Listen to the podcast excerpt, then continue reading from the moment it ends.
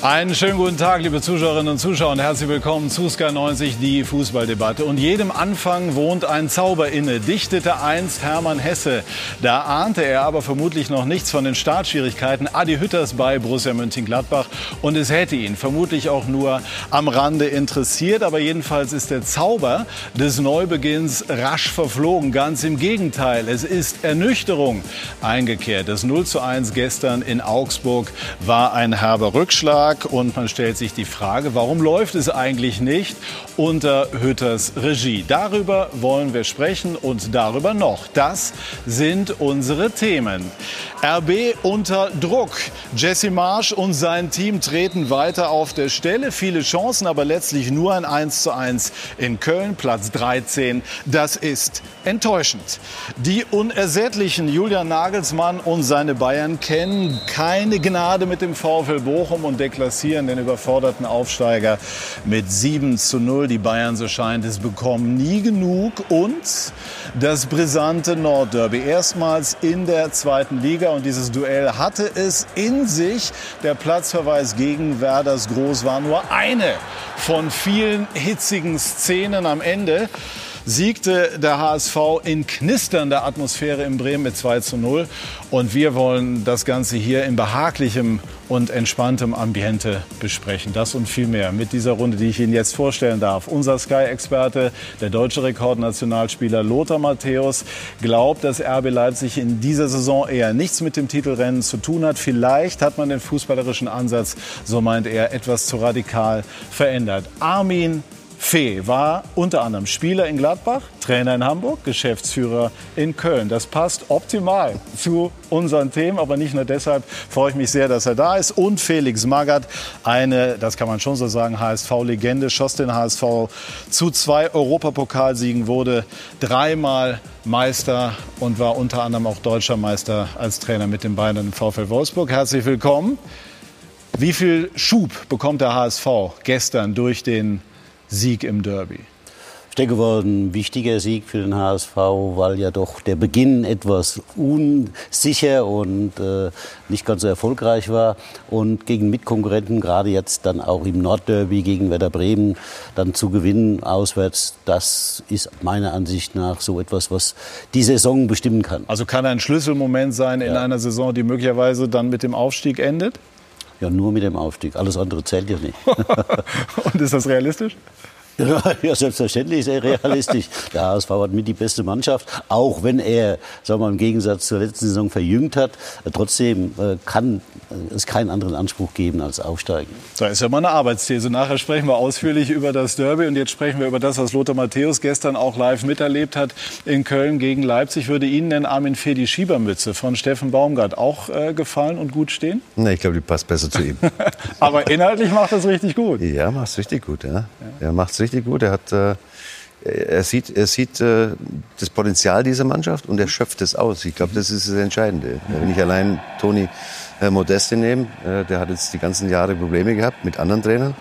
Er hat von Anfang an auf ihn gebaut. Das ist für Toni ganz wichtig, weil er unheimlich sensibler Spieler ist. Er hat es erkannt, dass er ein wichtiger Spieler ist. Und deshalb hat er großes Verdienst, dass Toni jetzt wieder 4 Tore gemacht hat. Was hat der Trainer, Lothar, mit dem 1. FC Köln in so kurzer Zeit gemacht? Der Trainer kann ja immer nur das machen, was er auch an Qualität in seiner Mannschaft hat. Und ich glaube, dass er die richtige Mischung gefunden hat, vor allem auch das richtige System. Sie spielen jetzt nicht mehr so defensiv wie in der letzten Saison. Sie haben Mut, nach vorne zu spielen, kommen viel über die Seite. Deswegen Modeste auch ein wichtiger Baustein in seinen taktischen Überlegungen, weil viele Flanken in den Strafraum kommen. Und Modeste ist ein guter Kopfballspieler. Das hat er auch gestern gezeigt, obwohl das Tor hat er mit dem Fuß gemacht, aber auch starke Szenen im Strafraum gehabt mit dem Kopf. Und deswegen, wie gesagt, glaube ich, dass einfach das, was der Trainer der Mannschaft vorgibt, was er selbst lebt, wie er die Mannschaft einstellt, auch auf den Gegnern. Ich höre eigentlich nur Positives, auch aus der Kabine heraus von den Spielern. Die sagen, es ist spannend, ihn zuzuhören. Man glaubt ihm das. Er ist top vorbereitet auf die Trainingseinheiten, eben in Zielrichtung auf das Wochenendspiel. Und zurzeit passt sehr vieles in Köln. Und man kann es irgendwie den Kölnern ja auch wünschen. Sie haben viel gelitten, aber die Fans auch gestern wieder eine tolle Atmosphäre, ein toller Zusammenhang zwischen den Fans und den Spielern. Jetzt auch noch so ein dynamischer Trainer dabei. Ich habe das Gefühl, dass es recht gut funktioniert in Köln. Wir sprechen gleich über Anthony Modeste. Da gab es gestern auch bewegende Momente. Bleiben zunächst noch einen Moment beim Trainer, der gesagt hat, es geht sehr viel, wenn man will. Das entspricht ja im Prinzip auch der Philosophie, die Sie immer vertreten haben. Wie schätzen Sie Steffen Baumgart ein? Ja, ich bin überrascht. Ich hätte nicht geglaubt, dass er das so gut in den Griff kriegt. Aber ich denke mal, dass was man da sehen kann, ist halt, dass Leidenschaft sehr wichtig ist für das Spiel und auch das, was der Trainer dann eben der Mannschaft bringt. Und insofern, natürlich trifft er auch richtige Entscheidungen.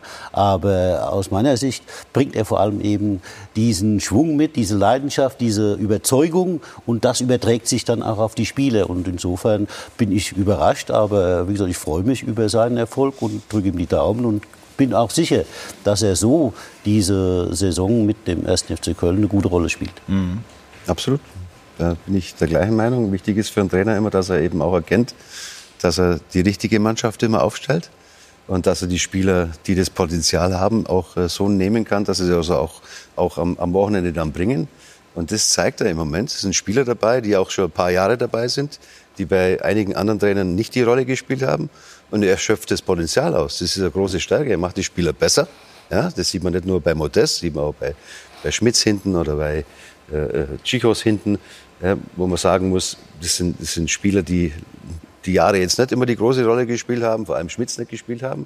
Und er glaubt an die Spieler. Und gerade bei Toni Modeste, sage ich mal, für ihn ist es unheimlich wichtig, als Stürmer sowieso, mehr als Kreativspieler wie als Abwehrspieler, dass man an einen glaubt. Für Toni ist es immens wichtig. Ist das der Schlüssel bei Modeste?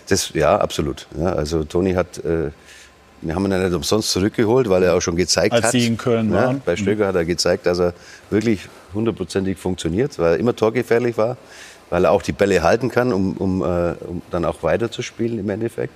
Und er braucht aber unheimlich Rückhalt. Er ist zwar riesengroß, ja, und wirkt so, als wenn er immer nur vor Selbstvertrauen strotzt. Aber für ihn ist ein Trainer ganz wichtig, der zu ihm hält. Und immer dann, wenn es so ist, dann zeigt er auch sein Potenzial. Und das ist nochmal Verdienst von Steffen. Ist das vielleicht dann auch das Geheimnis bei Baumgart, der auf der einen Seite durchaus, sagen wir mal, resolut, vielleicht sogar autoritär rüberkommt und auf der anderen Seite aber offensichtlich auch so eine väterliche Komponente mit reinbringt? Ich bin zwar nicht dabei, aber das Gefühl hat man, dass er einen sehr nahen Draht zu den Spielern hat. Und mit Modeste habe ich eine Geschichte gehört. Er liegt immer gern vor dem Training auf der Bank und lässt sich behandeln. Und meistens behandeln, nicht massieren oder locker machen, muskulär, sondern er hat immer irgendwo ein Problemchen. Und dieses Problemchen hat er ihn ausgeredet, der Baumgart. Der Baumgart ist zu ihm hin und sagt, jetzt bist du heute schon wieder, was ist denn los? Ja, ich habe hier einen Zwicken und hier tut's ein bisschen weh. Und er hat gesagt, jetzt gehst du runter von der Bank, gehst raus zum Trainieren, weil Leidenschaft hat Felix gerade ins Spiel geworfen. Ja, man muss auch mal leiden können als Fußballspieler. Und Modeste hat so immer wieder sein Wehchen gesucht und sagt, das geht heute nicht, es tut mir was weh. Nein, es soll dir was wehtun, es kann dir was wehtun, aber du musst dagegen angehen. Und das waren viele Gespräche zwischen Baumgart und Modeste, die stattgefunden haben. Und das ist natürlich das, was der Modeste anscheinend braucht. Armin kennt ihn besser wie ich. Er war 1,5 oder 2 Jahre mit ihm zusammen. Von dieser Seite her hat ihn der Trainer ja so ein bisschen auch an der Ehre gepackt. Ja, überhaupt, muss ich sagen. Er geht einfach auch. So, üblicherweise schafft man sich immer erstmal ein Alibi irgendwo, damit man, wenn der Erfolg nicht da ist, dann sagen kann, okay, das macht der Steffen nicht. Also er hat von Anfang an gesagt, die Mannschaft hat Qualität und für ihn ist nicht immer gegen den Abstieg, sondern er will mindestens 11. oder 12. werden. Also er hat sofort ein Ziel, das lebt er vor und das Potenzial ist auch da und das ist ganz wichtig. Also er ist ein großer Faktor, dass die Mannschaft funktioniert. Ich habe eben schon gesagt, es gab gestern eine sehr emotionale Situation. Es gab viel, aber die war besonders emotional. Und zwar, als ihr Anthony Modeste am Tisch hattet. Und da wollen wir noch mal gerade reinschauen. Ihr viertes Tor. Danach waren Sie noch ein bisschen traurig. Haben den Finger noch mal in den Himmel gehoben. Ging das noch mal Richtung Papa? Oder was war das? Und Papa hat heute Geburtstag. Und ja, das sind viele Emotionen für mich. Ich habe meinen Vater von 3 Jahren verloren und heute ist sehr wichtig für mich. Hat man gesehen. Ist auch völlig okay, so ein Tränchen. Lass uns über die schönen Dinge sprechen, Toni. Wie geht's weiter mit dem 1. FC Köln? Also es ist so viel Energie, die von Steffen auch rausgeht aufs Feld. Wie macht die Mannschaft das, dieses Feuer anzunehmen vom Trainer, was er so rausgibt? Ja, wir haben einen Löwe hinter der Linie und er will, dass wir immer wieder versuchen, so anzulaufen. Das ist dieses Jahr unsere Stärke. Das kostet sehr viel Kraft, aber ja, am Ende sieht man, dass die Bank ist auch sehr wichtig für uns und die ganze Mannschaft spielt eine große Rolle. Ja, also das waren, ich habe das zu Hause oder ich habe das am Fernseher im Hotel gesehen. Ich war sehr berührt. Der Papa von Modeste ist gestorben vor in etwa 3 Jahren und gestern wäre sein Geburtstag gewesen. Lothar, wie haben Sie die Situation in dem Moment so erlebt, wahrgenommen? Ja, sehr emotional natürlich und berührt, wie du das am Fernseher wahrgenommen hast, ist es mir neben ihn gegangen. Ja, also was sagt er jetzt? Kann er überhaupt noch weitersprechen? Ist er so emotional dabei, dass er jetzt total in diese Richtung denkt und hat sich dann wieder gefangen? Aber es ist eine Menschlichkeit und anscheinend, der Vater ist ja sehr jung gestorben, ich glaube mit 63 Jahren, ganz nahe Bindung und viele Eltern haben ja sehr viel gegeben, um ihre Kinder vielleicht dahin zu bringen, wo Modest jetzt ist und deswegen eben wahrscheinlich auch diese Beziehung nach wie vor, auch wenn Papa gestorben ist, 2018, dass Modest eben hier nach oben ihn dankt. Und gerade gestern an dem Geburtstag, wäre gestern, glaube ich, 65 oder 66 geworden. Also schon ja, sehr, sehr emotional und ich war auch so ein bisschen sprachlos, würde ich sagen. Ja, aber habt ihr sensibel dann gehandhabt? Das ist ja eine Situation, in die man auch nicht immer kommt. Aber ist das der Schlüssel zu den Zugang zu Modest zu finden, diese emotionale, diese sehr sensible Seite auch zu verstehen? Das ist genau der Punkt. Und Toni wirkt manchmal so, als wenn er ein bisschen arrogant wäre gegenüber vielleicht dem Führungspersonal. Aber ist er nicht. Er hat eine unheimliche Sensibilität. Das hat man auch gestern gesehen. Wenn man ihn kennt, wenn man ihn richtig mitnimmt, dann zahlt er das auch zurück. Und ich glaube, das ist bei ihm ganz, ganz wichtig. Und das erkennt nicht jeder, aber das hat natürlich mit Führung was zu tun. Und Steffen führt ihn, was das anbelangt, richtig. Und das bringt das auch mit Leistung zurück. 4. Tor schon, Felix Magath von Anthony Modeste, der im Grunde ja noch so den Typus des klassischen Mittelstürmers verkörpert. Und der jetzt gefühlt fast, ich will nicht sagen Neuzugang ist, aber die Kölner auf alle Fälle deutlich verstärkt im Vergleich zur letzten Serie. Wie gut tut der verbesserte Modeste im FC? Na gut, jede Mannschaft braucht natürlich vorne einen, der die Tore macht und ne, dadurch, dass er jetzt wieder trifft, genießt er auch das Vertrauen der Mitspieler. Von daher ja, ist das ein ganz wichtiger Faktor vorne, dass du einen Stürmer hast, der funktioniert. Ja, und insofern, er hat es ja schon in den vergangenen Jahren in der Bundesliga gezeigt, dass er Bundesliga oder gutes, sehr gutes Bundesliga-Niveau hat in Köln. Und von daher sagen wir, ist es jetzt diesem Trainer zu verdanken, dass er wieder an diese Leistungsgrenze, die er mal gehabt hat, wieder gekommen ist. Stehen die Leipziger vor einer komplizierten Saison? Sieht so aus. Ja. Es ist ja, schwer jetzt für mich jetzt nachzuvollziehen, weil ja die Leipziger bisher immer davon gelebt haben, dass alles, man konnte jedes Jahr ähnlich war. Nicht gleich, aber ähnlich war. Und hat eigentlich auch keine große Rolle gespielt, wer der Trainer war. Jetzt haben sie wieder aus dem Universum einen geholt. Und trotzdem ja, haben sie große Startschwierigkeiten im Moment. Also irgendwo ist der Wurm drin, aber jetzt fragen Sie mich nie, wo. Also, Sie haben Startschwierigkeiten. Ich habe Sie gegen Bayern live gesehen. Ich war gestern noch mal live dabei. Also Heimspiel, Auswärtsspiel gegen Bayern. Übermächtiger Gegner zurzeit, würde ich sagen. Hat auch Marsch gesagt, kommen viel zu früh. Er bräuchte mehr Zeit. Zeit hat man nicht. Ja, gerade nicht in Leipzig, wo man doch gewisse Ziele hat. Natürlich neuer Trainer, neue Ideen, einige wichtige Spieler weg. Aber man darf eins nicht vergessen, man hat die Transfersumme, die man eingenommen hat, die hat man auch wieder ausgegeben für neue Spieler. Ich habe so ein bisschen die These aufgestellt, viel zu viel vielleicht auf einmal, nicht nur das System ändern, sondern auch mit den neuen Spielern. Und gestern in der letzten halben Stunde haben sie für mich wieder so gespielt, wie ich sie in den letzten 3 Jahren kenne. Aggressiv nach vorne, leidenschaftlich, frühes Gegenpressing. Wer war auf dem Platz gestanden? Es war ein Paulsen auf dem Platz gestanden, es war ein Campbell auf dem Platz gestanden, es war ein Forsberg auf dem Platz gestanden, ein Orban und ein Gulaschi. So eine Achse, die Leipzig kennen. Und wenn ich jetzt zum Beispiel, Trainer wäre, ein neuer Trainer, dann würde ich nicht versuchen, alles zu ändern, sondern würde mich auf das Altvertraute verlassen. Danach kann ich diese kleinen Veränderungen durchnehmen.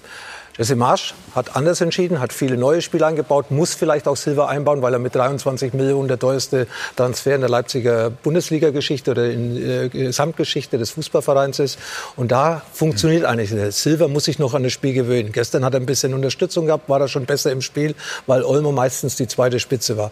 Aber ich glaube, dass man sehr viele Veränderungen nicht so schnell in Ergebnisse umwandeln kann. Natürlich kann man sagen, man hat gegen Manchester, gegen Bayern, gegen Wolfsburg, bei starke Kölner gespielt. Andererseits sind die Ansprüche bei Leipzig anders und sie sind in Erwartungen nicht nur punktemäßig weit entfernt, sondern vor allem auch die Leistungen, die sie gezeigt haben, vor allem in Mainz gegen Wolfsburg, waren nicht die Leistung, die man von Leipzig erwartet. Ja gut, das ist ja ein grundsätzliches Problem, was ein Trainer hat. Also wenn ich als Trainer neu in einen Verein komme, ja, dann ist ja die Frage, wie viel ändere ich oder was ändere ich? Und eine Veränderung, die braucht dann auch Zeit.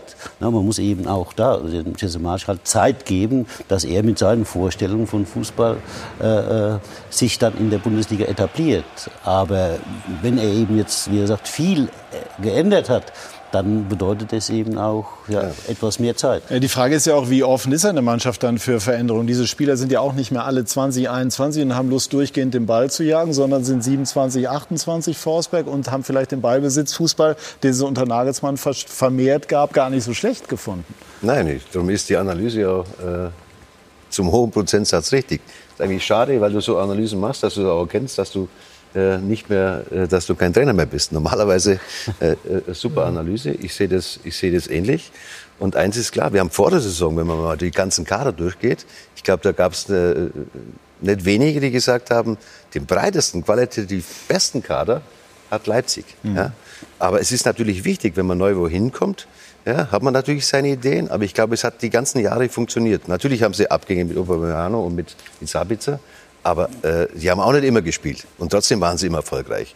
Und dann zu ändern, da muss es auch gleich klappen, sage ich mal. Ne? Ansonsten das ist spannend, oder ist dann der Wurm drin? Ja, der Wurm, also du musst auch, es ist immer für einen neuen Trainer einfacher, wenn er von Anfang an erfolgreich ist. Mhm. Weil dann glauben die Spieler auch ganz schnell daran. Ja, das ist immer eine psychologische Sache auch, muss man sagen. Und wenn man jetzt was Neues macht und wirft die Mannschaft nicht komplett um, aber doch mit vielen neuen Spielern, die Achse eben, die jetzt jahrelang dafür da war, Erfolg zu haben, und die spielen dann plötzlich nicht mal, die neuen spielen, und du hast keinen Erfolg, dann ist es natürlich kontraproduktiv, muss man ganz klar sagen, weil irgendwann fangen die Spieler auch an zu überlegen, wir waren jetzt immer erfolgreich, jetzt spielen wir komplett anders, machen wir irgendwas falsch, das ist dann ein Problem.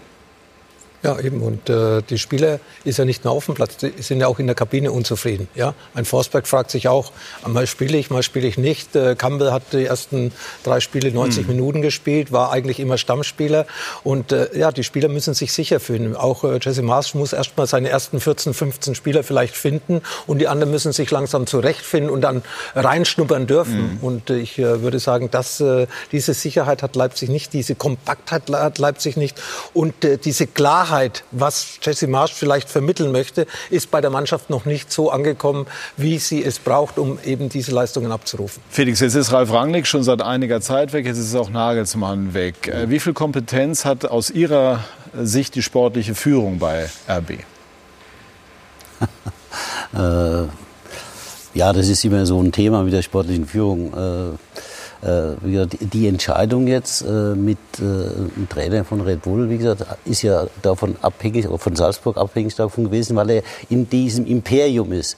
Und was man dann vielleicht eben nicht bedacht hat, ist, dass halt jede Liga anders ist. Und die deutsche Fußball-Bundesliga ist natürlich eine andere Liga als die amerikanische oder die österreichische Liga. Von daher glaube ich, hat man da unterschätzt, dass eben auch ein Trainer eine gewisse Zeit braucht, um sich in so eine neue Liga zu akklimatisieren. Sind ja durchaus Trainer von dort auch erfolgreich in der Bundesliga dann unterwegs gewesen.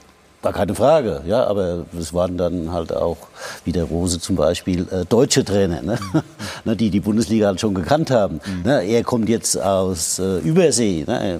Ich kenne seinen Hintergrund nicht, ich weiß nicht, inwieweit oder was er mit der Bundesliga zu tun hatte, wie er das verfolgt hat. Aber ich sage nur, jede Liga ist eigen. Und das ist für jeden Trainer erstmal eine Herausforderung, die Liga zu kennenzulernen und den Rhythmus der Liga zu finden. Er war mal hier zu Gast vor 2, 3 Jahren, da hatte ich schon den Eindruck, dass er die Bundesliga gut kennt. Dennoch muss Leipzig in puncto Sportdirektor oder derartigem etwas gemacht werden. Ja gut, ich bin da der falsche Ansprechpartner, weil natürlich sage ich, sportliche Kompetenz fehlt ja bei vielen Vereinen. Also wie in der deutschen Bundesliga. Deswegen, und Leipzig macht da keine Ausnahme. Und natürlich glaube ich, dass jemand, der das, wie gesagt, die Liga erlebt hat, aus eigener Erfahrung, natürlich viel mehr Input bringen kann, als jemand, der von außen kommt. Hm. Nein, ich glaube, Sie suchen ja auch jemanden. Mhm. Sie wollten sich jetzt auch Zeit lassen, um nicht Druck zu haben. Ich meine, Sie haben ja funktionierendes Team im Normalfall. Sie haben einen wirklich breiten, qualitativen Kader. Dass es jetzt so anfängt, ist natürlich nicht gerade hilfreich. Aber Sie sind auf der Suche, einen Sportdirektor zu holen. War immer einer da. Ja. Abschließend, wie hoch ist der Druck jetzt, Lothar, auf Marsch, zügig Ergebnisse zu liefern? Nicht nur auf Marsch, sondern auch auf die Mannschaft. Aber der Trainer steht natürlich so ein bisschen im Mittelpunkt. Und natürlich gehe ich auch davon aus, dass man intern so ein bisschen diskutiert, intern in der Mannschaft, dass man da auch das eine oder andere Gespräch, wollte das vielleicht zu schnell machen, spielen wir den Fußball, den wir können, was wir gerade über Baumgart ja gesagt haben. Er hat der Mannschaft wieder so eine DNA verliehen, den die Mannschaft auch umsetzen möchte. Wollen die Leipziger das überhaupt? Sind sie bereit, das, was sie erfolgreich gemacht haben, wieder umzustellen in einen anderen System. Aber es ist völlig normal, dass der Trainer die Vorgaben gibt. Und natürlich ist Jesse Marsch in der Diskussion. Aber mit dieser Mannschaft würde er abliefern. Das hat er gestern in der letzten halben Stunde, oder die Mannschaft hat es gezeigt, auch durch die Auswechslungen. Und das wird auch der Trainer sehen und in seine Planungen in Zukunft mit einfließen lassen. Weil es natürlich auch immer einfach heißt, sage ich mal, was Schlechtes zu ändern, um zum Positiven zu kommen. Oder was immer gut war, zu ändern. Ja, das ist ein zwei Paar Stiefel mit Köln und mit Leipzig, muss man ganz klar sagen. Ja. Psychologisch hast du natürlich einen Vorteil, so wie Steffen jetzt, nach den Jahren, wo es jetzt schwierig war, dass man was anderes macht, dass man sagt, so geht's nicht, wir wollen das, daran glauben wir. Ist es einfacher als andersrum. Klar, weil die Bereitschaft zur Veränderung dann auch in der Mannschaft und auch drumherum dann größer ist. Gleich sprechen wir über einen Trainer, bei dem es auch noch nicht so klappt. Adi Hütter von Borussia Mönchengladbach. Wir haben hier zwei Ex-Gladbacher bei uns in der Runde. Bin sehr gespannt auf ihr Urteil. Gleich mehr dazu bei Sky90, die Fußballdebatte.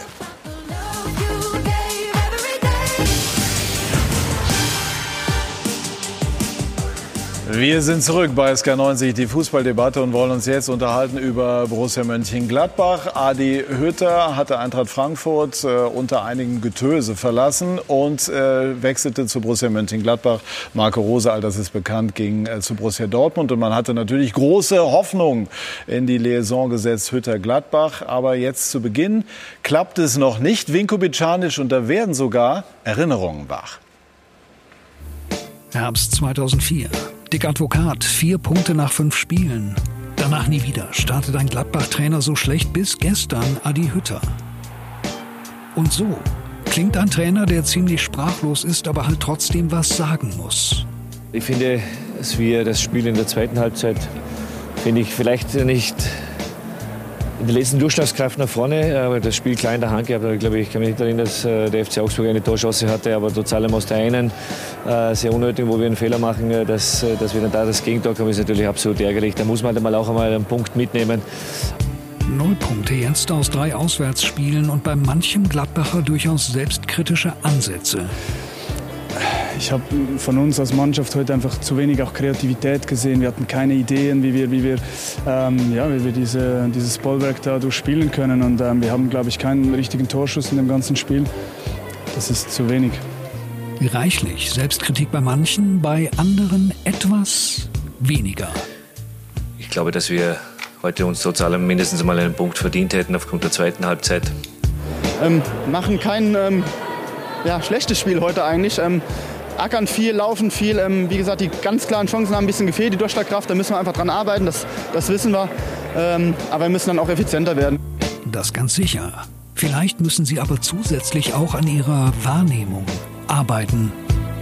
Der sagt, Sie haben nicht mal ein schlechtes Spiel gemacht. Also das kann der Anspruch nicht sein. Das ist eine Mannschaft, die letztes Jahr in der Champions League für Furore gesorgt hat, die auch dieses Jahr wieder den Anspruch hat, in den internationalen Wettbewerb einzuziehen.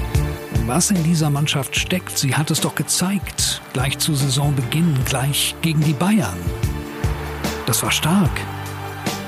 Danach aber gab es gerade mal einen Sieg vergangene Woche gegen Bielefeld. Und jetzt dieses Spiel praktisch ohne ernsthaften Schuss aufs Tor in Augsburg. Es war ernüchternd.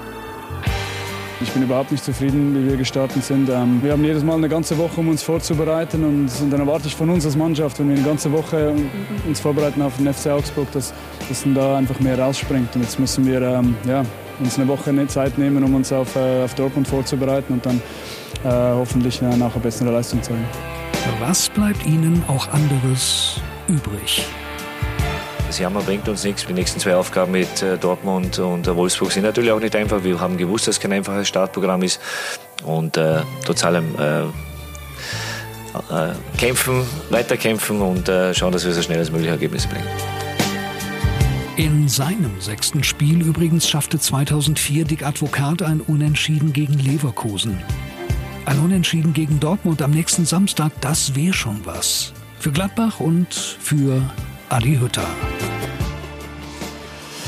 Also über die Schwierigkeit des Startprogramms oder den Schwierigkeitsgrad kann man sicherlich diskutieren. Klar, die Bayern Leverkusen, aber das, was dann kam, ist in der Bundesliga eigentlich Standard, Armin. Ne? Ja. Wo klemmt es bei Gladbach? Ja, insgesamt haben sie schwierige Situationen. Die haben sie schon eigentlich das letzte halbe Jahr gehabt, wie bekannt gegeben worden ist, dass Rose nach Dortmund geht. Dann haben sie ja im Endeffekt auch noch den UEFA Cup Platz verloren. Das sind, glaube ich, nur 8. oder 7. geworden. Da ging es schon los. Und jetzt haben sie natürlich Platz klingt noch so herrlich romantisch. Ja, alles gut. Gerne, aber Sie verstehen, was ich, glaube ich, damit meine. Und jetzt so einen Start zu haben, ist natürlich auch nicht hilfreich. So wie ich es vorhin auch gesagt habe, wenn du als neuer Trainer, wir haben ja viele neue Trainer, die woanders jetzt arbeiten, anfängst und nicht gleich auch erfolgreich bist, dann wird es ja nicht einfacher. Ja? Bei Ihnen kommt natürlich dazu, dass Sie ein paar Fälle auch nicht gelöst haben, die dazu führen, dass auch eine Verunsicherung war. Geht Thuram noch weg, Zakaria geht weg, bleibt Ginter. Ja, die Verträge laufen auch nächstes Jahr aus von den beiden. Dann ist es Thuram längere Zeit verletzt, der ein ganz wichtiger Spieler vorne ist. Auch Embolo ist gestern, glaube ich, hat nur die letzten 10 Minuten gespielt. Auch wieder ein Spieler, der für die Offensive wichtig ist, der nicht dabei ist. Und dann fehlt mir insgesamt auch zu wenig, sage ich mal, so was Zwingendes. Ja? Die spielen ganz nett. Die waren gestern auch, sage ich mal, die Tore eigentlich abbauen können, weil viele Torschüsse gab es dann jetzt nicht in dem Spiel. Ja. Auch Augsburg hat, glaube ich, 1 oder 2 Mal aufs Tor geschossen.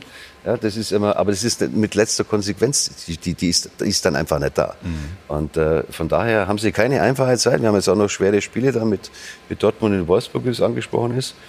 Und sie war schon froh, dass man bei Bielefeld, muss man sagen, war ja auch nicht so, dass man sagen, das muss man unbedingt gewinnen. Also ich sehe momentan, ist es nicht einfach, da rauszukommen. Ja, Armin hat es gerade gesagt, einige Spieler stehen nicht zur Verfügung. Gerade das zweite Spiel nach dem guten Spiel, wo sie gegen Bayern München gezeigt haben, in Leverkusen, ich war live vor Ort, 4:0 verloren, verdient 4:0 verloren, aber dann auch noch 4-5 Verletzte. Und dann war auf einmal, ist eine Mannschaft irgendwie auseinandergebrochen. Vielleicht das Gerüst, wo sich der Trainer vorgestellt hat, gerade am Anfang der Saison als neuer Trainer, dann hast du ja so ein bisschen deine Ideen, mit diesen 13, 14 Spielern fange ich an. Dann verletzen sich auf einmal die Außenverteidiger. Dann waren schon 2 Spieler verletzt. Also mit vielen Verletzten zu kämpfen. Auch gestern Hoffmann war gar nicht dabei. Kramer muss auch irgendwie ein bisschen Probleme haben. Ist über 90 Minuten auf der Bank gesessen.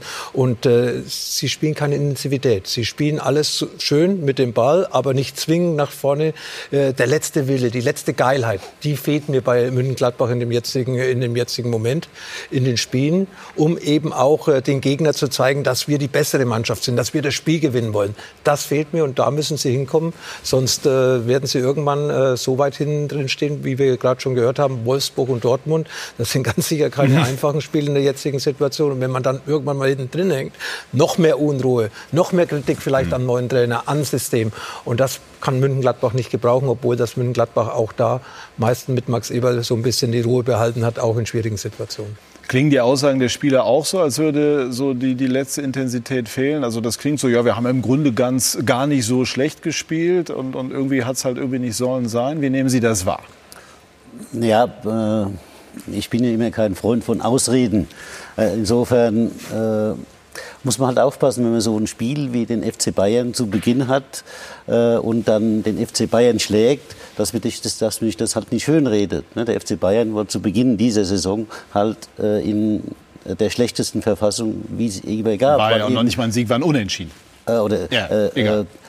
Weil eben die Partie am Beginn für Bayern so schwierig war, weil sie so viele Spieler bei der Europameisterschaft hatten und dann unterschiedlich zurückgekommen sind. Das war also keine richtige Bayern-Mannschaft, gegen die man gespielt hat. Und das hat dann vielleicht alle getäuscht im Club, dass man eben gegen die Bayern so gut ausgesehen hat. Und deshalb hat man das dann anders bewertet. Und jetzt so langsam kommt aber das Erwachen, das halt, ne, gut, das kommt natürlich, Verletzungen kommen aber auch bei jedem Verein dazu. Ne, das ist eben auch wieder so eine Sache, das gehört ja mit zum Geschäft, dass man auch mit Verletzten leben muss als Vereinstrainer. Und der Kader ist ja auch immer eigentlich auch zu Recht gelobt worden und ja. Adi Hütter hat ja auch bei der Eintracht bewiesen, dass er es kann. Also als ich so gehört habe, Hütter geht zu Gladbach, von den Begleitumständen abgesehen, habe ich gedacht, das müsste eigentlich gut funktionieren. Kann es ja auch noch, aber im Moment sieht es halt erstmal ein bisschen mau aus. Kann es, wie gesagt, auch bei ihm ist halt so, er hat ja auch bei Frankfurt Schwierigkeiten gehabt, also am Beginn seiner Zeit. Und hat dann nach ein paar Wochen die Kurve gekriegt. Und insofern, ja, denke ich, ne, er hat es da in Frankfurt gezeigt, hat er tolle Arbeit gemacht.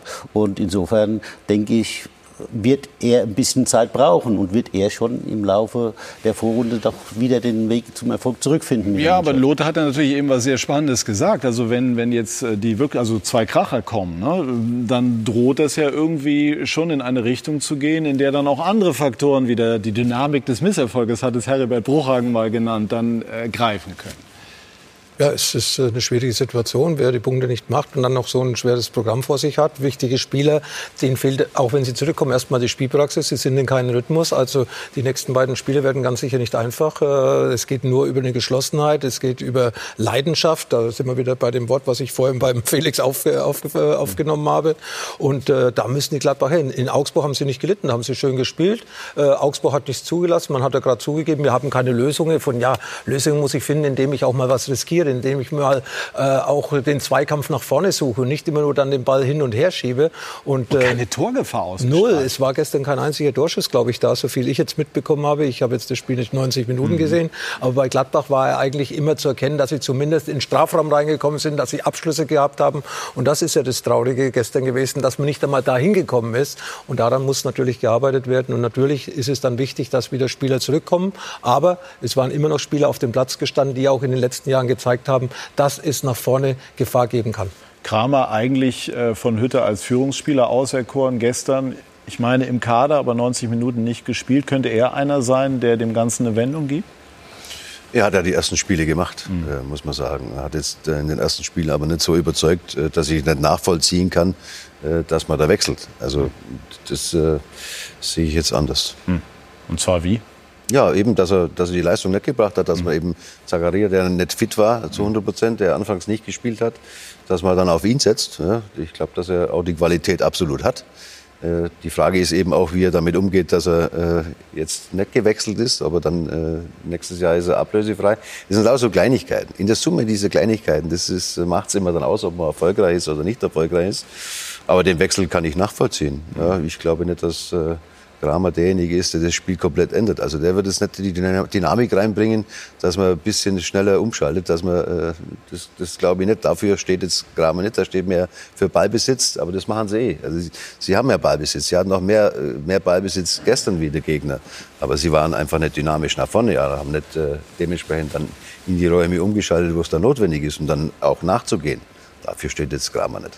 Es sind 3 Trainer hier in der Runde. Es ist ja spannend. Du hast eine Situation, wo du nicht die 1 oder 2 Hauptgründe hast, sondern man hört so raus, es ist hier ein Detail, da eine Verletzung und so weiter. Wo setzt du dann an? Ja, ich würde erstmal dann noch ein Stück weiter zurückgehen, denn sagen wir mal, diese schlechte Phase von Borussia Mönchengladbach, die hat ja schon vor einem halben Jahr begonnen, nicht erst jetzt seit diese neuen Saison, sondern in der alten Saison war ja der Bruch, als der Trainer bekannt gegeben hat, dass er den Verein verlässt. Ab diesem Zeitpunkt war ja der Wurm drin und hat die Mannschaft nicht mehr funktioniert. Deswegen, sag mal, wäre mir das zu kurz jetzt, ne, wieder nur über den Trainer zu reden. Sondern da ist irgendwas anderes im Busch. Und wenn man eben da mal eine schlechte Phase hat, das hat im Grunde jeder Verein ja irgendwann mal. Ja, dann muss man eventuell auch mal seine Philosophie hinterfragen. Damit meine ich kenne das noch und ich halte auch da viel davon, dass man eben, wenn es nicht läuft, dann halt aufs Kämpferische umschaltet, ne? Und mehr halt dann Leidenschaft entwickelt, mehr Einsatz bringt, um wieder Sicherheit zu finden. Aber ist der Kader so gebaut?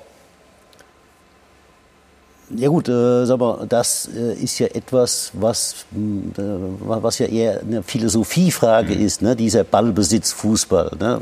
Für den ich, wie gesagt, nicht viel Sympathie habe. Aber wenn man eben... Sagt der Spielmacher, der frühere Spielmacher Felix Magath. Ja, aber ich habe nie was anderes gesagt, als dass ein Fußballspiel natürlich erstmal von den Toren lebt, aber als Zweites kommt bei mir der Zweikampf. Und ich weiß ja nicht, warum oder wie viele das anders sehen. Also wir jubeln alle über den Haaland. Ja, was macht der Haaland anderes? Der ist nie ein besserer Techniker als andere, der ist nie läuferisch überlegen. Nein, was der Haaland macht, der setzt sich mit 100% ein. Der spielt mit Leidenschaft, mit Wille. Und das ist das, was den Unterschied dann macht. Und dieser Wille, das kommt ja hier raus bei dem Spiel wie gestern. Da war ja kein Wille da zu gewinnen. Ähnlich, sag mal, wie unsere deutsche Nationalmannschaft bei der Europameisterschaft bis auf das Portugal-Spiel agiert hat. Da ist ja nur ein, keine Ahnung, ballhaltendes Spiel, was man dann über 90 Minuten über die Zeit bringt. Und dann wundert man sich, dass man keine Ergebnisse hat, dass man kein Torschuss hat, dass man nie in die Lage kommt, auch mal eventuell zu gewinnen. Ja? Da versucht ja Hansi Flick jetzt auch anzusetzen, ist aber ein anderes Thema. Aber es klingt viel von dem durch, wie Sie das sehen, Lothar. Was würden Sie auch sagen, dass Adi Hütter ein bisschen die Zügel anzieht? Mir fällt jetzt keine bessere Formulierung ein. Natürlich, wir haben es gesagt, das haben andere Vereine auch, aber ihnen fehlen schon wichtige Spieler, die dieses verkörpern. Beiden Außenverteidiger, alleine auf der rechten Seite, der marschiert, der aggressiv spielt. Und solche Spieler fehlen jetzt. Becker ganz sicher kein schlechter Spieler, anderer Spielertyp und so weiter. Jetzt hat er ja gestern schon ein bisschen versucht, mit Dreierkette hinten zu spielen, was er ja auch in Frankfurt sehr häufig gemacht hat oder sogar meistens gemacht hat. Ja, Hoffmann ist dann verletzt, Neuhaus ist vielleicht nicht in der überragenden Form, wie er im letzten Jahr war. Also wie gesagt, viele, viele Kleinigkeiten. Und dann geht es eben wieder über den Einsatz, über den Kampf, über die Zweikämpfe, Selbstvertrauen zu danken. Und dann wieder den Glauben zu gewinnen, diese Dinge zu machen, die ich vielleicht jetzt nicht hundertprozentig durchziehe, vor allem in der Offensivbewegung. Und dann kommt natürlich noch was dazu. Das Tor für Augsburg. Ein Fehler von einem zuverlässigen Spieler, Elvedi, brauchte den Ball nur wegspielen. Er dreht sich ein bisschen schlecht und hat dann irgendwie die Konzentration, die Koordination verloren. Und bei diesem langen Ball, das ist eigentlich ein Ball für einen Abwehrspieler, wo er sagt, Tanke, spiel mir den Ball zu. Und was macht er? Er will ihn stoppen, geht über den Spann, kommt durch an die Linie, Querpass, Niederlechner läuft rein und vollendet nach einem wundervollen Zuspiel zum 1:0. War einer der zwei Torschüsse, die Augsburg gehabt hat. Ja. Das kommt dann obendrauf noch als Sahnehäubchen zu dem, was alles sowieso schon nicht unbedingt gelaufen ist in diesen letzten 3-4 Spielen. Ja, dem ist nichts hinzuzufügen. Außerdem muss man dabei sein, eins ist doch klar. Also man kann nicht auf dem Adi Hütter jetzt irgendwann... Also, ist ein guter Trainer, da bin ich absolut überzeugt. Es sind 5 Spiele, aber da muss man näher dran sein, um diese Dinge dann zu erkennen. Ja, dafür arbeitet der Trainer auch jeden Tag dafür, mit der Mannschaft dann, um rauszukriegen, um rauszukitzeln, um was zu ändern oder was besser zu machen. Also da muss man dann auch dabei sein. Aber offensichtlich ist das, was wir jetzt gesagt haben. Ja, und Defensivverhalten haben wir eben auch gesehen beim Gegentor. Ist ja auch so ein Thema, was Sie immer wieder haben. Mangelhaft in dieser Situation. Ja gut, aber Fehler passieren halt. Und ich muss natürlich versuchen, mit meiner Mannschaft als Trainer die Fehleranzahl zu minimieren. Ne? Aber wenn halt so ein Fehler wie hier dann gleich zum Gegentor führt, dann ist auch das Verhältnis untereinander irgendwo nicht korrekt. Ne, weil, wie gesagt, nach dem Fehler habe ich ja, deswegen ist es ja Mannschaftssport, immer noch ein anderer die Möglichkeit, diesen Fehler zu korrigieren. Und wenn ich aufmerksam spiele, dann kriege ich ja mit, dass mein Mitspieler was falsch gemacht hat und bin dann, wenn ich der Nächste bin in der Situation, bin ich dann da und versuche dann das zu lösen. Und da, wie gesagt, fehlt irgendwie diese, ne, ja, entweder Leidenschaft oder dieser Kampf oder dieser Einsatz oder, ja, man versucht es halt zu, aus meiner Sicht zu viel spielerisch wieder zu lösen. Mhm, mhm. Aber ich bin sicher, dass Adi Hütter die notwendige Zeit bekommt von Max Eberl und bei Borussia Mönchengladbach. Wir haben jetzt eben verschiedene Ansätze besprochen, wie es besser werden könnte bei den Borussen in den Spielen, die jetzt kommen. Unter anderem gegen Borussia Dortmund, gegen den VfL Wolfsburg werden die Borussen da ganz genau abgeprüft werden. Gleich sprechen wir über eine Partie, die auch sehr, sehr viel Einsatz, sehr, sehr viel Leidenschaft geboten hat. Werder Bremen gegen den Hamburger Sportverein, das 109. Nordderby, erstmals in der zweiten Liga. Gleich mehr dazu bei Sky90, die Fußballdebatte.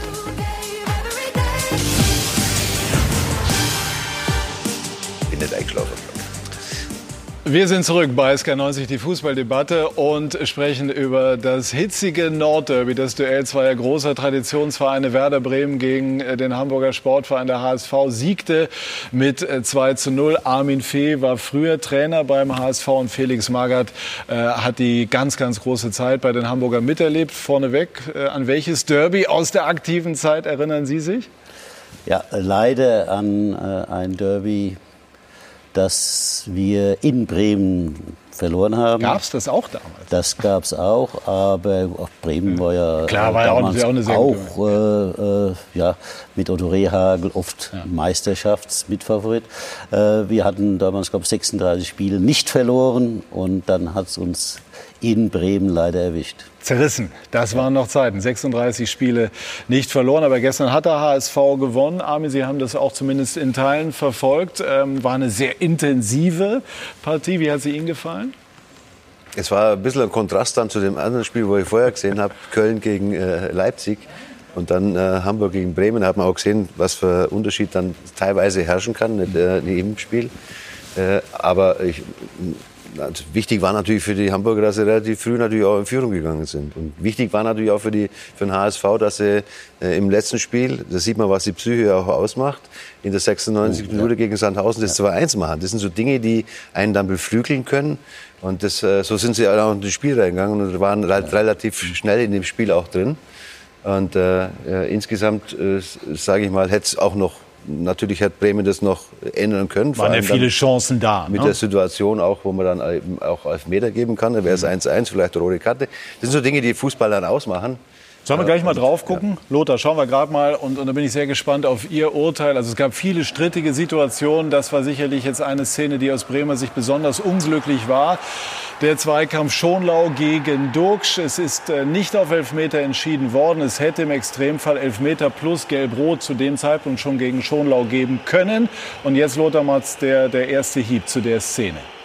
Ganz schwierig zu entscheiden. Die haken ein hintereinander oben, aber eigentlich Elfmeter und dann eben eine gelb-rote Karte, weil der Hamburger Spieler greift den Bremer Spieler in den Arm, hält ihn fest. Also für mich eigentlich eine Elfmeter und zwar kein Elfmeter 50-50, sondern ich würde sagen 99% Elfmeter und 1% vielleicht nicht. Also schon 100%ig mehr Tendenz zum Elfmeter und dann eben diese Karte. Und das ist eben das Spielglück, das Bremen wahrscheinlich gestern nicht gehabt hat. Ich habe das Spiel nicht gesehen über 90 Minuten und die Hamburger hatten das Glück, in Führung zu gehen, weil die Bremer hatten ja auch einen Lauf. Lothar, darf ich einmal nur bei dem Elfmeter, ich habe das vorher gesagt, aus meiner Sicht 50-50, war nicht der andere Arm von Duxch auch mit oben? Also das habe ich ja gesagt, eingehakt, aber der andere hat ihn nicht mehr losgelassen, so konnte er ja nicht mehr abschließen. Also eine klare Torchance genommen worden durch dieses Ziehen. Natürlich waren beide ineinander verhakt, aber der Bremer Spieler ist vor dem Hamburger Spieler, also damit hat er die große Chance gehabt oder ist ihm genommen worden,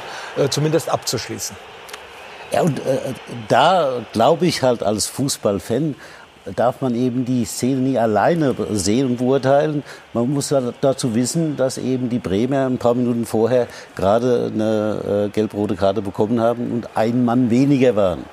Ja, und das ist natürlich sowas, ein massiver Eingriff vom Schiedsrichter in das Spielgeschehen. Ja, aber deswegen kann er ja nicht den Elfmeter dann geben, weil er das vorher so entschieden hat. Oder wie ist der Zusammenhang? Deswegen muss ich aber doch in so einem strittigen Fall dann eher, wenn ich so konsequent auf der anderen Szene entschieden habe, muss ich doch so versuchen, genauso konsequent auf der anderen Seite zu entscheiden. Da kann ich doch nicht auf der einen Seite sagen, das ist ja unmöglich, und auf der anderen Seite sagen, ja, das kann passieren, ist nicht so schlimm. Aber war denn das Gelb-Rot gegen Groß für Sie tatsächlich strittig? Ich meine, der ist ja schon sehr kernig da gegen Heuer Fernandes zu Werke gegangen. Ja, also wenn ich behaupte, es war keine rote Karte. Das war, glaube ich, die erste Situation. Und jetzt kommt das war eine gelbe Karte, ja, war keine Frage. Aber jetzt hier? Jetzt springt er und will den Ball blocken, weil der Torhüter den Ball wegschießen will. Und wenn ich, wie er, halt von hinten komme und reinrutsche, ja, dann erwische ich halt mit dem hinteren Bein den Gegenspieler nochmal. Ja, aber also das ist für mich eben kein Foulspiel. Also ich bin für körperlich robusten Fußball, aber also ich...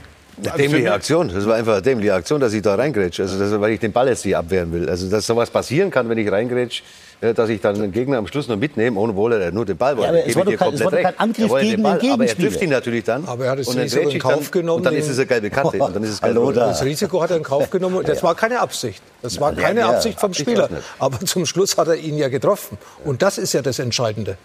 Und das wird schon, für Dummheit muss er da schon eine gelbe Karte bekommen, für Felix bei mir. Also so geht man da nicht hin, muss er ja gar nicht. Vor allem, weil er ja vorher die gelbe Karte gesehen hat. Also da hat er sich auch nicht unbedingt schlau verhalten. Gut, Lothar, wir hatten ja vorhin das Thema Leidenschaft. Ja. Ne? Mir als Trainer ist es lieber, ich habe einen Spieler, der so leidenschaftlich versucht, das Spiel zu gewinnen, als dass er immer nur die Hände hinterm Rücken und nur Brust raus. Da hast du recht, aber als Schiedsrichter interessiert mich jetzt nicht die Leidenschaft, sondern muss ich nach dem gehen, was ich da sehe. Und wenn ich das jetzt sehe, dann muss ich sagen, wenn ich Schiedsrichter bin, kriegt er von mir die gelbe Karte, kriegt nicht rot, um Gottes Willen, weil er keine Absicht dahinter war. Aber ja, aber er muss ja gelb-rot, weil er schon die gelbe Karte hat. Da muss er gelb-rot geben. Ja, also er muss ja. Das ist doch das Fingerspitzengefühl, was ich vermisse, wo ich sage, in der Szene, wenn der den Gegenspieler wieder attackiert hätte, gar keine Frage, gelb-rot wäre richtig gewesen. Aber der attackiert doch gar nicht den Gegenspieler. Aber das kann ein Schiedsrichter, der muss nach dem gehen, ob es dann ein Foulspiel, er trifft ihn auch. Also im Endeffekt trifft er ihn. Er trifft ihn, da war keine Frage. Aber da sieht man auch, wie unterschiedlich die Entscheidungen getroffen werden. Ich war gestern in Köln, Topspiel Leipzig. Der Innenverteidiger von Köln, Chichos, hohes Bein gegen Silber. Trifft ihn in dieser Höhe am Kopf, von hinten nach vorne. Er lässt den Ball abreißen, Silber, zu seinem Mitspieler mit dem Kopf. Und er geht von hinten hoch. Dann ist das Fingerspitzengefühl, das du jetzt gefordert hättest von diesem Schiedsrichter, hat Bruch gestern gemacht. Er ist zum Baumgart hin und hat gesagt, wechsel ihn sofort aus, weil wenn das noch irgendwas Kleines passiert, dann muss ich ihn gelb-rot zeigen, weil er hatte vorher auch schon gelb, hat er sofort ausgewechselt. Das wäre jetzt, glaube ich, das, was Felix hier bei dieser Situation auch erwartet. Gut, aber Stegemann hat sicherlich jetzt in der Szene gelb-rot nach den Regeln entschieden. Also Meinung in allen Ehren, ist ja ganz klar, das ist ja auch spannend. Ja. Und dann würde ich aber gerne noch mal den Zusammenhang herstellen, dann zu dem nicht gegebenen Elfmeter. Das ist natürlich aus Bremer Sicht eine Schlüsselszene gewesen, weil dann wären sie erstens sofort in Gleichzahl wieder gewesen, ist später trotzdem passiert und es hätte den Elfmeter mit der Möglichkeit gegeben, auszugleichen. Ja, du machst so einen Ausgleich und bist 10 gegen 10. Ja. Und aufgrund dessen, dass er ja auch schon die gelbe Karte gehabt hat. Ja. Wenn er so wertet, muss er ihm auch wieder gelb geben, glaube ich. Ja. Also, ich weiß nicht, wie hier die Meinung ist. Wenn ich jetzt, wie jetzt Zuschauer bin, dann will ich doch ein Fußballspiel sehen. Ich will nicht sehen, dass der Schiedsrichter nach 10 Minuten das Spiel entscheidet, weil er eine Mannschaft dezimiert. Wie gesagt, nochmal, wenn einer ein übles Foul macht und die Gesundheit des Gegenspielers wirklich gefährdet, gar kein Vertun, dann ist es so. Aber doch nicht bei so einer Situation, wo eigentlich nichts passieren kann.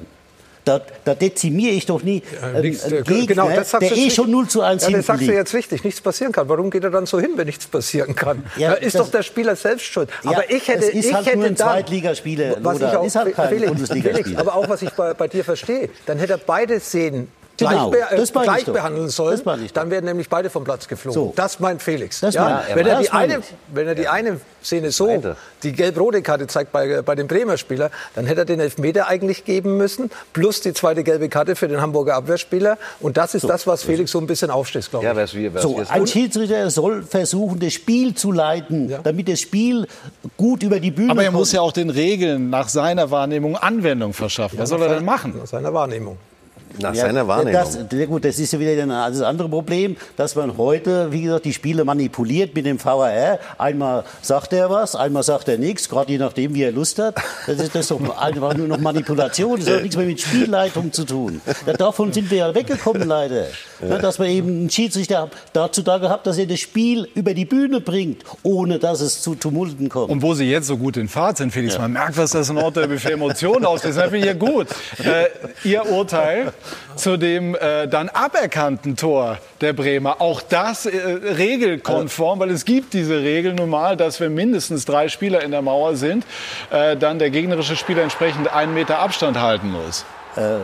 Es tut mir wirklich leid, weil ich kenne den Schiedsrichter nicht. Stegemann, Sascha Stegemann? Ja, ich kenne ihn nicht, ich habe mit dem nie was zu tun gehabt. Ich habe also jetzt keine Vorbehalte von früher gegen ihn.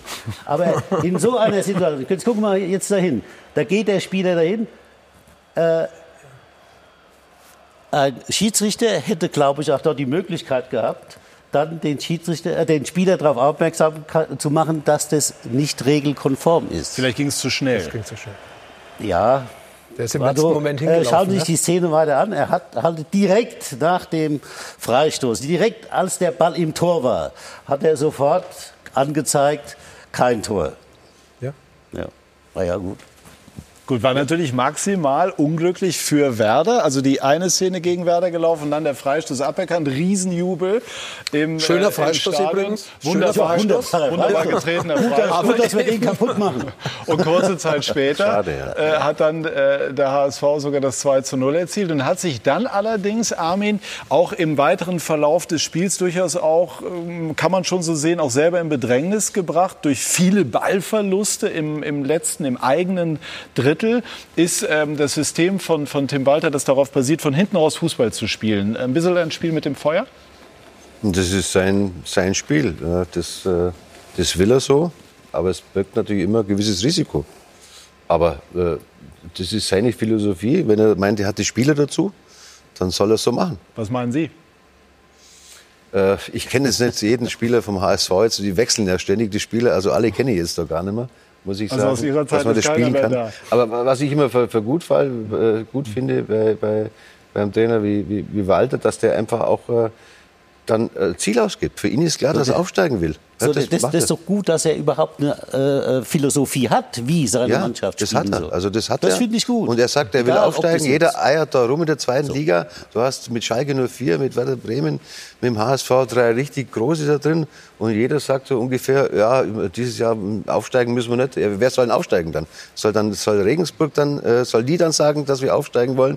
Also ich finde es gut von Tim Walter, dass er das von Anfang an sagt, dass das sein Ziel ist. Was anderes Ziel kann es ja eigentlich auch nicht geben von HSV. Und wenn er dann so spielen lassen will, dann zieht er das auch durch.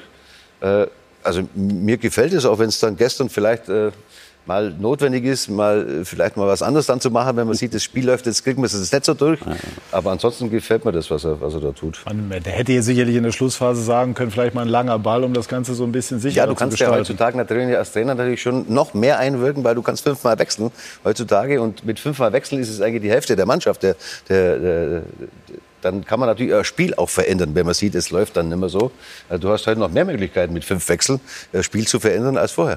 Ja. Glauben Sie denn, Tim, dass der HSV das Potenzial hat, hochzugehen in dieser Saison? Ja, ich wüsste jetzt nicht, wer soll denn das Potenzial haben sonst in der Liga? Ja gut, in der Vergangenheit hat man ja auch gesehen, Fürth ist aufgestiegen, Paderborn hat oben mitgespielt und so weiter. Es könnte ja durchaus Regensburg, Heidenheim, St. Pauli, Karlsruhe, gewachsene Zweitligateams auch wieder oben reinpieksen. Aber das waren sie jetzt nie. Ja? Ich meine, die haben ja nie das Ziel ausgegeben. Ich glaube, ganz entscheidend ist immer, wenn ich etwas will, dann muss ich wissen, was die Konkurrenz macht. Ja, sonst kann ich mich ja selber gar nicht einschätzen. Also wenn ich mich nur selber einschätze und nicht weiß, was die anderen machen, dann bin ich schon auf dem falschen Weg, was es anbelangt. Aber es muss natürlich, wenn ich jetzt, da muss man danach auch gehen, was habe ich auch für Budget im Endeffekt, also um mich dann dementsprechend dann auch zu platzieren, zu wissen, ich bin eigentlich die bessere Mannschaft und da muss ich das Ziel ausgeben. Es nützt nichts alleine, dass ich jetzt ein Traditionsverein bin und habe die schlechtere Mannschaft wie 10 andere und dann das auszugeben. Das ist ja Blödsinn, überforderst du alle. Aber wenn ich jetzt einen HSV sehe, im Prinzip, auch Bremen sehe jetzt, die natürlich lange Zeit Probleme gehabt haben mit den Transfers. Klar. Ja, wenn ich aber die Mannschaften sehe, auch Schalke sehe, das sind es für mich die Favoriten in der Liga. Und dementsprechend soll man das dann auch kundtun? Wie weil schwer jetzt Ziele also rein der HSV war ja auch gestern die bessere Mannschaft. Ja. Aber wenn man das ganze Spiel, also nicht nur wenn man halt berücksichtigt, dass die anderen mehr waren, aber sie waren vom Auftreten her schon von Beginn an besser. Also und Sie sind überzeugt, dass der HSV das auch als Schlüsselmoment begreift, nutzt und am Ende hochgeht? Ja, das ist sehr hilfreich. Ne? Wie Armin schon sagte, das fing beim letzten Spiel daran, wenn man nach so einer Partie wie gegen Sandhausen zum Schluss dann noch in der letzten Minute einen Sieg statt einen Unentschieden holt, dann stärkt es die Truppe, dann stärkt es den Zusammenhalt, dann stärkt es den Glauben an den Sieg. Und ne, das war, das gebe ich Armin völlig recht, das war der Schlüssel für den Start gestern bei dem. Und man muss ja auch sagen, Tim Walter strahlt, er hat verstanden, was Derby bedeutet. Nach der Niederlage bei St. Pauli war dem HSV klar, also das Derby sollten sie schon gewinnen. Lothar, was wiegt oder wie schwer wiegt der Rückschlag für Werder? Ja, die hatten ja auch davor einige Spiele gewonnen, haben sich ja so ein bisschen etabliert, da wo sie eigentlich hinwollen, auch schlecht gestartet. Aber ich glaube, dass Werder das wegstecken kann, weil auch die Niederlage, die musste ja einschätzen. Was ist passiert, wie ist sie passiert? Wir haben gerade über gelbe Karten gesprochen, wir haben nicht gegebene Elfmeter gesprochen. Wir haben über einige Chancen in der Schlussviertelstunde, die vor allem Füllkrug gehabt hat, die er vergeben hat, hätten sie ja noch mal rankommen können. Also sie haben zumindest dann Moral gezeigt, die Bremer Mannschaft. Und in Bremen ist ja alles ein bisschen ruhiger wie in Hamburg. Ich habe zwar dort nie gearbeitet, aber so wie man das von der Entfernung mitbekommt, ist in Hamburg dann schon ein anderer Medienwald wie in Bremen. Und deswegen glaube ich, dass beide zu diesem engen Favoritenkreis gehören, zu diesen besten Mannschaften, die dann im Endeffekt auch Ende oder nach 34 Spieltagen da oben stehen werden. Glauben Sie, dass einer der beiden, also Werder oder der HSV oder beide hochgehen? Die beiden können hochgehen, aber die anderen werden es nicht herschenken. Es gibt die anderen Mannschaften, Schalke haben wir gerade gehört, es gibt ja noch andere Traditionsmannschaften wie Nürnberg, wie Düsseldorf, wie Hannover, St. Pauli hat eigentlich auch dieses Jahr eine starke Mannschaft. Dann kommt Heidenheim, Karlsruhe und Regensburg dazu. Also es ist schon alles knapp da oben und man darf sich eben nicht zu viel erlauben. Man kann sich in der zweiten Liga was erlauben, weil es gibt nicht die Mannschaft wie Bayern München in der ersten Liga, die da ganz vorne wegmarschiert. Es wird es auch nicht geben. Der HSV wird nicht wegmarschieren, die Bremer werden nicht wegmarschieren, die anderen werden dranbleiben und ich gehe davon aus, dass die zweite Liga mit Bremen und Hamburg bis zum Schluss um diese zwei Aufstiegsplätze bzw. um den Playoff-Platz einen harten Kampf vor sich haben. Aber wenn ich Felix Magath richtig verstehe, glaubt er, dass sein Ex-Club, der HSV, im 4. Jahr reif für den Aufstieg ist. Ja, die waren die ganze Zeit schon reif. Ja, aber sie haben ja auch jedes Jahr immer irgendwie rumgeeiert. Es kam ja nie eine deutliche Aussage und jedes Jahr wurde mir irgendwas völlig anders gemacht als vorher. Also, ja, hätten Sie eigentlich mit einer dieser Mannschaften den Aufstieg geschafft? Mit allen dreien. Und was hätten Sie dann anders gemacht? Was hätte ich sagen? Ich kann nicht sagen, anders, weil ich bin ja nie dabei, wenn die Trainer da arbeiten. Ja, aber schon mal dieses Selbstverständnis, dass ich dass man als HSV mit dieser Mannschaft aufsteigen muss, ne, wäre bei mir da gewesen. Also das ist doch auch der Unterschied, ne, bei Mannschaften, ob jemand gewinnen will, ne, weil er sich zutraut, oder ob jemand halt nur über die Zeit kommen will und sagt, ich drücke die Daumen, hoffentlich kriege ich einen Elfmeter gepfiffen und dann gewinne ich vielleicht. Das heißt also auch, dass Sie dieses ganze Thema Erwartungshaltung, die angeblich so hoch sei, vermutlich anders einschätzen, sondern eher sagen, wenn man da spielt, dann muss man auch mit dieser Erwartungshaltung klarkommen, sie sogar positiv sehen, weil einem dann ja auch was zugetraut wird. Genau. Ja, glauben Sie, es gab früher keine Erwartungshaltung? Doch. Glauben Sie, das ist was Neues? Nee. Aber ich will es von Ihnen hören. Wir haben uns doch gerade über den FC Köln unterhalten. Das sind die Erwartungshaltungen in diesem Jahr vom Trainer ausgegeben worden. Ich will mit dem Abstieg gar nichts zu tun haben. Einstelliger oder sicherer Mittelfeldplatz. Und wir können nach vorne spielen, wir können mutig spielen. Und das sind klare Ansagen. Und das, glaube ich, gefällt uns allen, wenn ein Trainer Mut hat, diesen Mut auf die Mannschaft überträgt. Und das kann im Endeffekt nur die Mannschaft positiv beeinflussen. Mhm. So. Wie schätzen Sie das ein, was man als Kurs gefahren hat beim HSV? Von dem gestrigen, für den HSV sehr erfreulichen Sieg abgesehen. Man hatte in der vergangenen Saison das Konzept der sogenannten Säulenspieler mit Ulreich, mit Terodde, mit Leistner, der mittlerweile weg ist. Und jetzt setzt man auf ganz junge Spieler. Man hat halt kein Konzept. Das ist ja das Problem. Ja, einmal so, einmal so. Also, aber das geht jetzt schon 4 Jahre. Ja. Aber ich denke mal, Jonas Bold wird das anders sehen. Der wird ja schon ein Konzept verfolgen. Ja, okay, dann muss er es zeigen. Ja. Vielleicht greift es ja dieses Jahr das Konzept. Aber dann weiß ich nie, warum er dann letztes Jahr das Gegenteil gemacht hat. Mit den Wie war das? Säulenspieler. Säulenspieler. Okay. Ja. Vielleicht hat er aus Fehlern gelernt. Das wäre gut, gar keine Frage. Fehler darf man machen, aber man muss halt daraus lernen. Ja. Was wäre denn Ihr Ansatz, den HSV irgendwann zurück zunächst mal dorthin zu führen, wo man sich auch selber verortet, wo er auch hingehört, in die erste Bundesliga und dann irgendwann vielleicht auch mal wieder zu Erfolgen, die mehr sind, als nicht abzusteigen? Also ich muss doch einen Anspruch an mich und an meine Umgebung haben und formulieren. Und dieser Anspruch muss halt stimmig sein. Ich kann nicht einen Anspruch erheben, den ich nie erreichen kann, das ist auch klar. Aber wenn ich, wie gesagt, aus der Bundesliga absteige, das erste Mal in meiner Vereinsgeschichte und, wie gesagt, eine Infrastruktur habe wie sonst keiner in der Liga und wenn ich dann noch so viel Geld habe wie sonst keiner in der Liga, dann kann ich doch keinen anderen Anspruch haben als aufsteigen. Wie soll denn das gehen? Ja? Ich kann doch den Spielern da nie erzählen, du, ich drück die Daumen, ne, hoffentlich, vielleicht, wenn wir es schaffen, ne, werden wir Dritter. Dem Jahr war es ja auch so. Ich meine, ich war ja mitbeteiligt, wir sind ja beide abgestiegen, der HSV und der FC. Und klar, ich sage mal, wir haben ähnliche Situationen gehabt. Ja. Aber natürlich haben wir uns gestellt, für mich gab es nur ein Ziel, sofort wieder hochzukommen. Und was anderes konnte ich ja gar nicht ausgeben, da kann ich ja selber nicht dran glauben. Eben weil ich auch weiß, was macht die Konkurrenz. Wir haben natürlich einen Vorteil, wir haben relativ früh gewusst, dass wir eigentlich runtergehen. Und dementsprechend, wir waren finanziell auch noch ordentlich aufgestellt, was das anbelangt. Wir hatten gar nicht so einen hohen Etat, was für die Mannschaft anbelangt, weil wir gute Verträge hatten. Insofern, dass die Spieler teilweise 60-70% weniger Gehalt wie in der ersten Liga hatten. Wir hatten, glaube ich, so 24 Millionen Personalkostenetat, was jetzt ja wirklich nicht der Burner ist. Da hatte Hamburg wesentlich mehr. Ja. Und da muss man sich stellen. Und wenn es dann natürlich nicht klappt, dann wird es natürlich nicht einfacher, sage ich mal. Du bist dann Vierter geworden, heißt, war es, glaube ich, Vierter geworden in dem Jahr.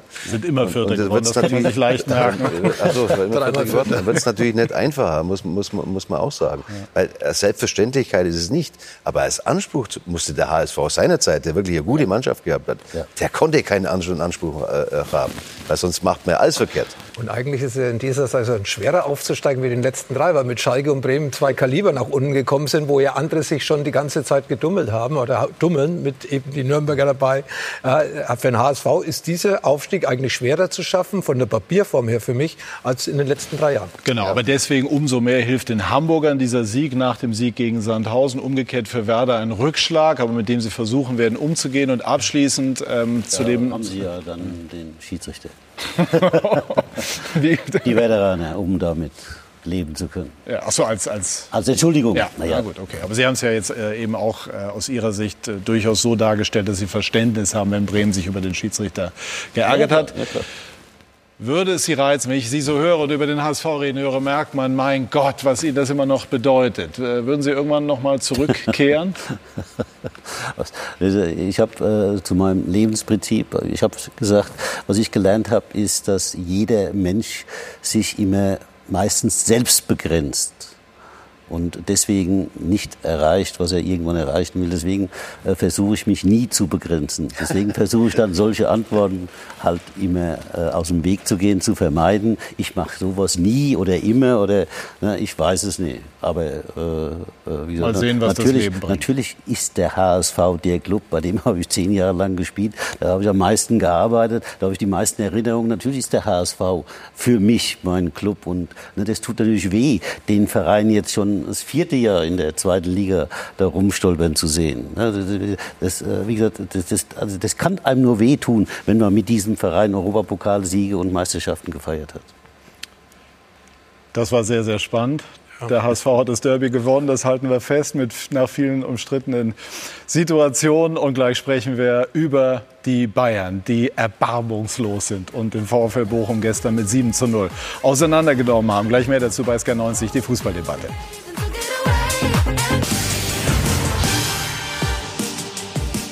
Wir sind zurück bei SK90, die Fußballdebatte, und schnaufen jetzt hier eine Runde noch mal gerade eine Minute durch, denn wir wollen mit Ihnen gemeinsam, liebe Zuschauerinnen und Zuschauer, einmal schauen auf 7 Tore des FC Bayern gestern gegen den VfL Bochum. Frank Buschmann im Schnelldurchlauf. Der FC Bayern München rollt durch die Fußball-Bundesliga. 7:0 Erfolg gegen den Aufsteiger aus Bochum. Los ging's in der 17. Minute, Freistoß Leroy Sané, für Riemann war da nichts zu machen. 10 Minuten später Sané diesmal mit der Vorarbeit, Abschluss abgefälscht noch, Joshua Kimmich 2-0. Dann Konter der Bayern im eigenen Stadion in der 32. Serge Gnabry auf Pass von Thomas Müller 3-0. Der VfL Bochum gnadenlos überfordert und dann auch noch mit dem Eigentor von Lambropoulos 4-0 für die Münchner zur Pause. Dann Rekordtor Lewandowski, 13 Heimspiele in Folge, mindestens ein Treffer. Das ist ein neuer Rekord. Das 6-0 in der 65. Minute. Erster Bundesliga-Doppelpack von Joshua Kimmich, und der eingewechselte Choupo-Moting machte den Endstand im dritten Versuch perfekt. Bayern 7, Bochum 0, Nagelsmann zufrieden. Nach Mailand mit Milan. Ja, ich war gestern im Stadion. Ich muss schon sagen, die Bochumer haben es am Anfang versucht. Die waren mutig, sind auch mit dem richtigen Ansatz reingegangen. Also nichts von wegen Bonuspunkte und so weiter in München, sondern haben gesagt, wir wollen hier versuchen, was zu holen. Und dann, Lothar, kamen die Bayern. Warum sind die so erbarmungslos?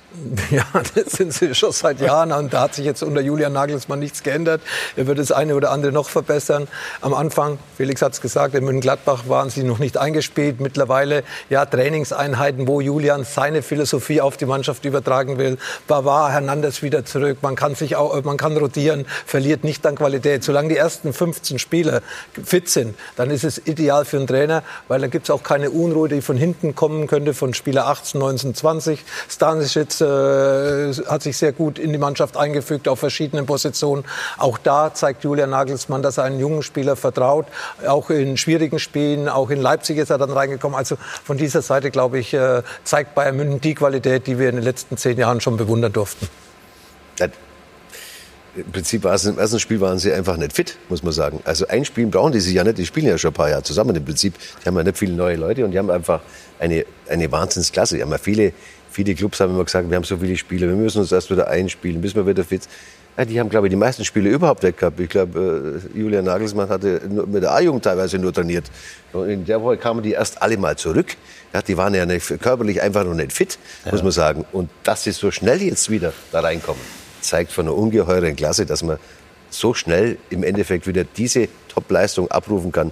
Ja, nicht nur in der Bundesliga, sondern ja auch gegen Barcelona. Was ich so beeindruckend finde, ist, ich stelle mir das wahnsinnig schwer vor, wenn du so viele Erfolge einfährst, wie diese Spieler, die da auf dem Platz stehen, inklusive Weltmeisterschaften, Champions League-Siegen und so weiter, kommst von der Europameisterschaft wieder, musst dich auf eine neue Bundesliga-Saison einstellen und bist so schnell wieder Bayern da. Sagt nicht, du musst dich auf eine neue Bundesliga sein. Du darfst dich auf eine neue Bundesliga sein.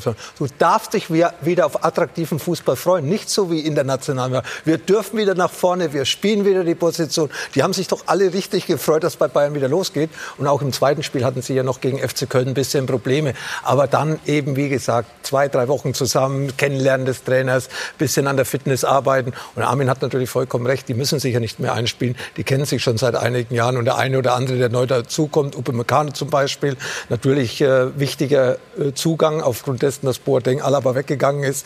Ja, der spielt hinten drin, der gewinnt seine Zweikämpfe, ja, weiß genau, was er zu tun hat, spielt die anderen Spieler an. Und dass sich ein Kimmich, ein Goretzka, Müller, die alle blind verstehen, die wissen noch seit Jahren, wer wohin läuft und wo der Ball hin muss. Also das sieht man auch gestern gegen Bochum wieder, natürlich aber auch gegen Barcelona, in Leipzig. Ja, das ist eben eine Ausnahmemannschaft, die wir in Deutschland haben. Hatte so eine schon mal gegeben?